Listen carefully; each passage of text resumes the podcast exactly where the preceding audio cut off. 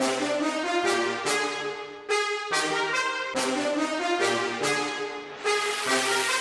right, welcome to Bet the Edge. I'm Jay Croucher here with Drew Dinsick. We're going to talk a lot of NBA today, uh, better or worse. We'll get into everything. First, the draft is uh, round one is done mercifully. Drew, what did you make of it?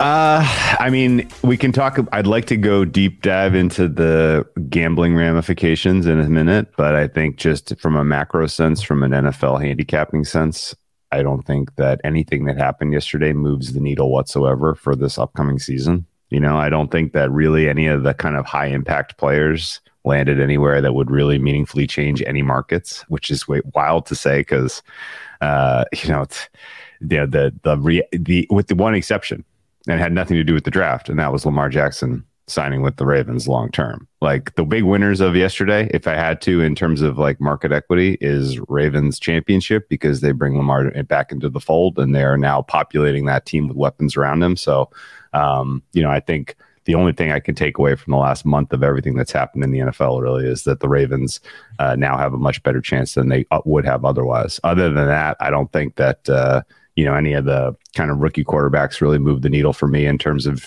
championship equity, division divisional win equity. Um, certainly the uh, uh, you know we can get into sort of the the winners and losers of the draft and some of the teams that I had aspirational hopes for kind of being excited about in the NFC took steps backwards by drafting running backs in the first round. And then, you know, ultimately like from a gambling standpoint about the draft, I'm pretty tilted this morning.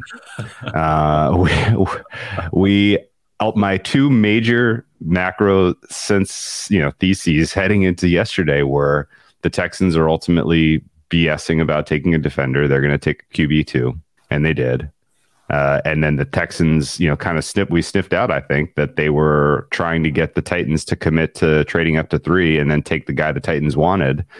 We put that together as well. It ultimately, though, was Stroud, not Levis, and uh, I have a lot of kind of you know sift through the rubble to figure out how I got so far down the road that Levis was the guy uh, to kind of figure that out. Um, but uh, even more so, feel a little gross that I was in any way participatory in sort of the CJ Stroud uh, like disinformation campaign. You know, guy was clearly pretty emotional getting picked second. I felt for him in that moment. That was kind of the only part of the entire broadcast that I really thought was like kind of good just seeing Stroud the relief on his face getting chosen to after whatever he's been through in the last month having you know people trash him and you know particularly challenges uh, you know his intelligence. And um, yeah that was a, it was it was a weird night. I don't feel great this morning. Ultimately uh, you know I'll look down a bit on the draft and you know losing in, on the draft is pretty inexcusable because it's an information market. It's not like this was my opinion. Um, but uh, yeah I think uh, just in general a little little down this morning. How are you doing yeah, uh, I'm still down from the Milwaukee Bucks, so nothing about my spirits. I don't really understand. Yeah, I don't really understand anything that happened around the markets for two, three, four, and what was going on there. Will Levis closed like minus fifteen hundred to go four, uh, and there was a wave of money at death on Stroud too. And then there was a similar wave on Levis 4. Uh, and the steam was clearly right on Stroud too. And, and, he got to a point where he was basically off the board in a way that Levis 4 wasn't. But still, that was odd. I mean, 10 minutes before the draft, you could bet on Anthony Richardson at like plus 500 to go yeah. four. Uh, and that happened. And Levis is still waiting to be picked. So uh, that was odd. I think the biggest takeaway from the draft for me is that Houston – uh, I said this last night. Houston, they made a quarterback trade for Will Anderson, and that's just the absolute debacle to trade yeah. that much equity for a defensive mm-hmm. player who is not a Myles Garrett level prospect, uh, at least yeah. in my understanding. So, thought that was insane. Though I mean, they could have come out of the draft potentially with Will Levis as well. And I think CJ Stroud is the better pick there. So, not a disaster overall, but that trade was. Uh, and then the Lions as well. They picked 12 and 18. And I think if they had nailed the first round, we'd be talking about them as an emphatic uh, favorite for the NFC North and, you know, very much justifying their place as a top four favorite in the NFC. But now it's I mean I mean look still it doesn't doesn't kill their season or anything. It's two players who will be additive, just not as additive potentially uh, as they could have been. But yeah, what did you make of the Lions? Yeah, I, I, I echo your sentiment in almost lockstep. Even trading down from six, I like obviously they got scooped apparently uh, by, by the Seattle taking Witherspoon five, which was again a weird one. Um, and uh, you know they trade down they get more assets. It's like, wow, the Lions have really figured this out. And then to use 12 on a running back, which number one was a position of, uh, you know, tr- just a true uh, empty calories for them. Like I really do not understand, and you know, wasting draft capital that high on a running back uh, for the, particularly for that team and that roster, uh, and then to turn around and take a linebacker with their 18th pick. Both were head scratching decisions. I thought we had a pretty clear signal from the Lions that they were kind of in the coach in the head coach locker room tough you know big big you know tough get to get these guys riled up uh, you know get them motivated. But in the front office i thought they were using pretty heavily you know heavy analytical tools to make some decisions and apparently not uh, because both of the ch- choices they made in the first round flew in the face of uh, you know how you want to go about roster building. So did not understand it did not like it uh, and then to circle back on your point about the will anderson trade for three that was one of the worst trades i can remember yeah, honestly, definitely. that was it was it was brutal. Like that's probably going to be a top ten pick, maybe a top five pick next year in a more uh, well-regarded draft class. Um, the idea of you could have had Marvin Harrison Jr., who oh, plays pretty great with CJ Stroud. Like that wouldn't have been the worst thing if you were, you know, kind of sit tight and just let, you know, take your L's this year, but build something for the future. Like I, I really don't know why you would give up that type of uh, package for a like a high floor defensive player. Yeah. Uh, and honestly, what it signals to me, and this is again kind of this is kind of why maybe another reason I'm a little down this morning. Like yeah, like I after seeing what happened with Stroud in this whole cycle, and then seeing him go second, like I want to cheer for him to have like a successful career. But the idea of the stewards of the Texans franchise being able to execute, uh, you know, build a team around him and kind of help him succeed, I don't have a lot of confidence in it this morning. Um, there was bad decision making. They have, you know, they they apparently learned nothing from the end of the Bill O'Brien era, where they're trading away all this capital for you know players that ultimately don't really help them win and or positions that don't really matter. So it, it was it was very very very strange to see the way it all went down. Uh, and uh, you know, I, I you know, I, I, don't really have expectation that the Texans aren't going to be back in the quarterback market in like 2026. Yeah, my only read on that is that DeMeco Ryans clearly wanted Will Anderson, I think, and ownership, I guess, wanted CJ Stroud. Uh, and the compromise was, yeah, well, we we are taking CJ Stroud, but we'll trade everything to get you your guy as well, DeMeco. So, bit of a strange one. Uh, offensive rookie of the year. Quick check in on this: uh, Bijan Robinson and Bryce Young, the co-favorites, at plus four hundred. CJ Stroud plus six fifty. Anthony Richardson plus six fifty. I'm not sure Richardson's even going to start uh, ahead of Minshew. We'll see about that. No real bets for me in this market at the moment. I mean, it's pretty flat. Uh, I think the top three guys are rightfully the top three favorites, but not a ton of meat on the bone at those prices, I think. Yeah, I, I see a lot of losing for the Panthers. They need a lot more weapons to compete with Young, even if he succeeds ultimately. Uh, I think Bijan Robinson and the Falcons, like, there's just too many mouths to feed for him to be, uh, you know, kind of a number one you know type of production to get consideration from a running back position. Similarly, I think Stroud and the Texans are going to lose quite a few games this year, and that'll hurt his case. Uh, as we go down the board, the, na- the name and the number that really pops for me is Quentin Johnston at 14 to 1.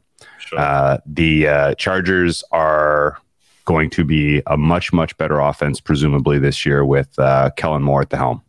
Uh, Quentin Johnston has the athletic traits, I think, to where we could get to the end of the season and he's wide receiver one on that team as you have, you know, Mike Williams obviously dealing with some, you know, potential injury situations, and then you know, you know, uh, uh, Allen just kind of at the end of his run here as far as a producer. So uh, Quentin Johnston could put up some statistics that I think impress people, uh, and I kind of like uh, the price point there at fourteen to one. Okay, I like it. All right, before we get into the NBA, a reminder to download the Rotoworld app to receive breaking player news all season long. Stay ahead of the competition by favoriting players on your roster. Get the latest injury updates, player news, and much more delivered right to your phone. It's available in the App Store today. A couple of Western Conference game sixes tonight. Kings, Warriors, Warriors seven and a half point favorites, total 235. And then the Lakers are four and a half point favorites over our Grizz total 219 there. Do you have any plays on these games?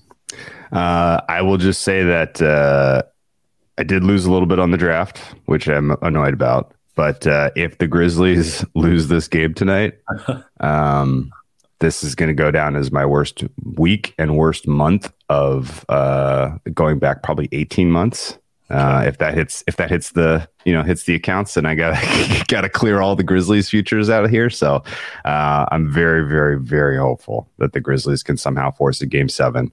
Uh, if uh, if they play the way that we saw them play in the fourth quarter, and if the adjustments that uh, Taylor, you know, has in his back pocket uh, continue to um, give them an advantage, then I do believe the Grizzlies could win this game.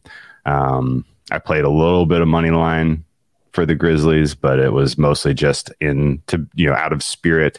Uh, I can't make fair. I can't make fair money line anywhere close to what the current number was, which was like what plus one seventy seven or something, uh, plus one eighty four right now on the money line at some of the uh, some of the shops here. So uh, that to me is nowhere close to fair. I think this is a pick'emish type of game. We I need to hit a, a hit hit this coin flip, force a game seven, uh, and then we can have some fun uh, with the series bets. But uh, yeah, uh, very, very, very hopeful that the Grizzlies uh, can get it done. Do you share any kind of optimism here for the Grizzlies, or are you prepared for the series to be over?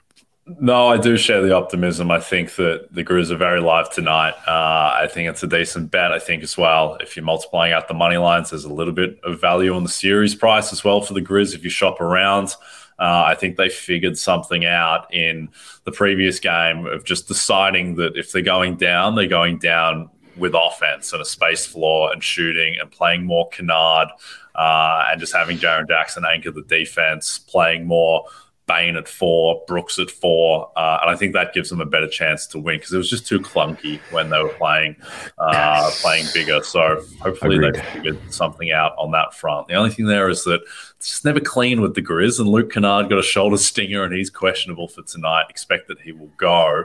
If he doesn't, I think that actually hurts them more than a Luke Kennard injury should theoretically uh, hurt a team because um, I think he's he's become quite important. So if he goes and he's right, then uh, then I like the Grizz tonight as well. All right. Before we get into uh, a couple of the other series, every season is draft season. Get your Rotoworld Draft Guide bundle today and dominate your football, baseball, and basketball drafts packed with profiles, rankings, projections. Order today and get all three Rotoworld Draft Guides for the price of two, plus use promo code BERRY and save an extra 20% at checkout. All right, the big one, Suns Nuggets. Been waiting a while for this one. Very scared. I live in fear of uh, Kevin Durant and Devin Booker. Nuggets three point favorites in game one, which I think is a relatively positive sign. Uh, if you're a Nuggets backer, total 225. Uh, I'm heavy on the Nuggets uh, basically at every price point, yeah. mainly to win the West, uh, but also to win this series. Uh, mm-hmm. How, how's your optimism about Denver? Uh, hi. Uh, I'm with you. I think the Nuggets win game one. I think the Nuggets win the series. I think it's fun to take a couple of swings on the Nuggets winning this convincingly. Okay. Um, I think the longer the series goes and the more this becomes, um, you know, just in general, an ISO type of situation, the more it favors the Suns uh, even though I have huge questions about their bench, huge questions about the ability for Chris Paul to stay on the floor and be effective in the series, particularly offensively. Um, and just in general, like, haven't seen enough from them uh, as a unit to this point to think that they ought to be favored in the series. All that said, like, yeah, the deeper the series goes, the more nervous I'm going to be about a, uh, a Nuggets series bet. Um, Nuggets winning this thing in five, I can see it. Nuggets sweeping. I can see it. I think those prices are pretty favorable. Um, I'm seeing Nuggets sweep at 14 to 1, Nuggets 4 1 at uh, plus 550. I'm going to have a little bit of both of those in pocket, but my biggest action is absolutely taking the plus money on the series price here. Um, it's gone against me uh, for the most part. Uh, you know, it's the, you know my opinion of this when it opened was that it was going to come closer to a pick 'em as we got closer to tip, and you can still get plus 108 series price out there. So, yeah, there's room. The Nuggets, I think, are the better team. Jokic, I think, is primed to, uh, you know, to have the, you know, the series of his life, and um, yeah, not not a lot I can say about the Suns positively defensively, and that's where maybe where most of my confidence comes from. Yeah, there's a couple things. Firstly, I like the sweep bets. I kind of like them both ways, just because the Suns they're such a high variance team, and mm. they're the team in the league whose market rating is going to adjust the most rapidly. It's fluid in both directions. Like good there point. is a good chance that you know game if they if we get to game five you know, the line could be Nuggets minus five. It could be Nuggets minus one. Um, I think there's going to be it's going to be very fluid, and so when you're talking about the tails um, of these kind of outcomes, I think that going for extremes um, is a decent play. Uh, you know, I, th- I think that people think this is a bad matchup for Denver because of what Phoenix did to Denver in the playoffs a couple of years ago, or specifically what they did to Jokic on defense. And look, I think the Nuggets I just think they're better now, clearly, with their personnel. I think that the Suns also, it, it's weird because they have Kevin Durant on their team now, but they also, they, they kind of have more places where you can hide guys because of the fact that they're going to play so much Torrey Craig, so much Josh, Josh Okogie. I think there's also the idea that Ayton is the Jokic stopper. All I know is that I saw Nikola Jokic in a massive game against Brook Lopez absolutely cook Brook Lopez in the post just over and over again. I think Jokic is just completely unguardable. I think he's the best offensive player in the league. Yes, maybe Ayton can put up a bit of a fight so you don't have to outright double team Jokic all the time, but I still think Jokic is going to go off in that matchup. So, regardless of the matchup stuff, I just think the Nuggets are the slightly better team. And with home court, I think they should be favored in this spot. And I think we're at the point now where because Golden State looks so likely to go through, and Golden State's going to be favored in the next round, no matter what the matchup is. I kind of like pr- probably betting the Nuggets series more than the Nuggets West at this point, just because of the high likelihood, or not high high, but relatively decent likelihood you're going to get Golden State in the next round, uh, and Golden State might be favored against Denver even without home court if uh, if they continue to look like they have uh, the past three games. Let's talk the Miami Heat. Um, we haven't really spoken about Heat Bucks. Just quickly on that one, like and they talk about Budenholzer. Like Budenholzer, that was just the complete catastrophe. It's disgrace. I don't really care about not calling timeout at the end of overtime because you know it's it's off the break. There's advantage situations. It wasn't really a clean time to call timeout not calling timeout at the end of regulation, you hand in your papers that night. Like that is a yeah. that's malpractice. That's like going to the free throw line and forgetting to shoot the free throw. Like it was just absolutely insane that that happened in an NBA game. The whole team was just completely rattled. They couldn't dribble the ball up a half court or throw basic passes. They were just so nervous. And the fact that that happened to a team at home against an eight seed, but they've already won a title, and they, the fact that they were still that rattled is insane to me. And honestly, my big takeaway out of that, we knew Bud was at a mismatch against Spoelstra. Mm-hmm. I don't want to hear anymore that Giannis is the best player in the NBA. I can't hear that anymore because he's not. And I understand he was compromised, but he's not as good of a player in this like this season as Joel Embiid or Nikola Jokic, or I would even say Kevin Durant or Stephen Curry. Giannis, the fact that he can no longer make mid-range jump shots like yeah. at all, that's a huge problem. He used to shoot 40% on long twos. Now he shoots, you know, mid to low 30s. The fact that he cannot make free throws, and also to me, the thing that people don't bring up, Giannis is not the defensive player that he was in 1920 when he won DPOY. Well, he can't get through a screen, and he's petrified of fouling people because he charges an offensive foul so much on the other end that he just doesn't protect the rim as much. You didn't feel him defensively in that series at all when he was on the court. So that was my big takeaway. Very upset uh, about the Milwaukee Bucks, but uh, uh, hat off to Jimmy Butler. But um, what did you think at the end of that series, and, and what do you make of Heat Knicks? Uh, I mean, the entire series was just confounding. Yes. Yeah. a, a one man team being able to beat the best regular season team in the NBA is not something you really ever expect to see. True. And Kevin Love, Kevin Love outplayed Jrue Holiday in Game I, Five in Milwaukee. Yeah. Kevin Love was a better player. Yeah, yeah I, I, that that'll saying that out loud seems like what what year are we in? What what reality is this? Um, I think your points about Giannis are the most well taken. Um, his career Darko trajectory, by the way, doesn't look great. Uh, I mean, by EPM, he was like the I want to say off top of head, like the eighth best player in the league. He was worse than, yeah. than Jimmy Butler, for instance.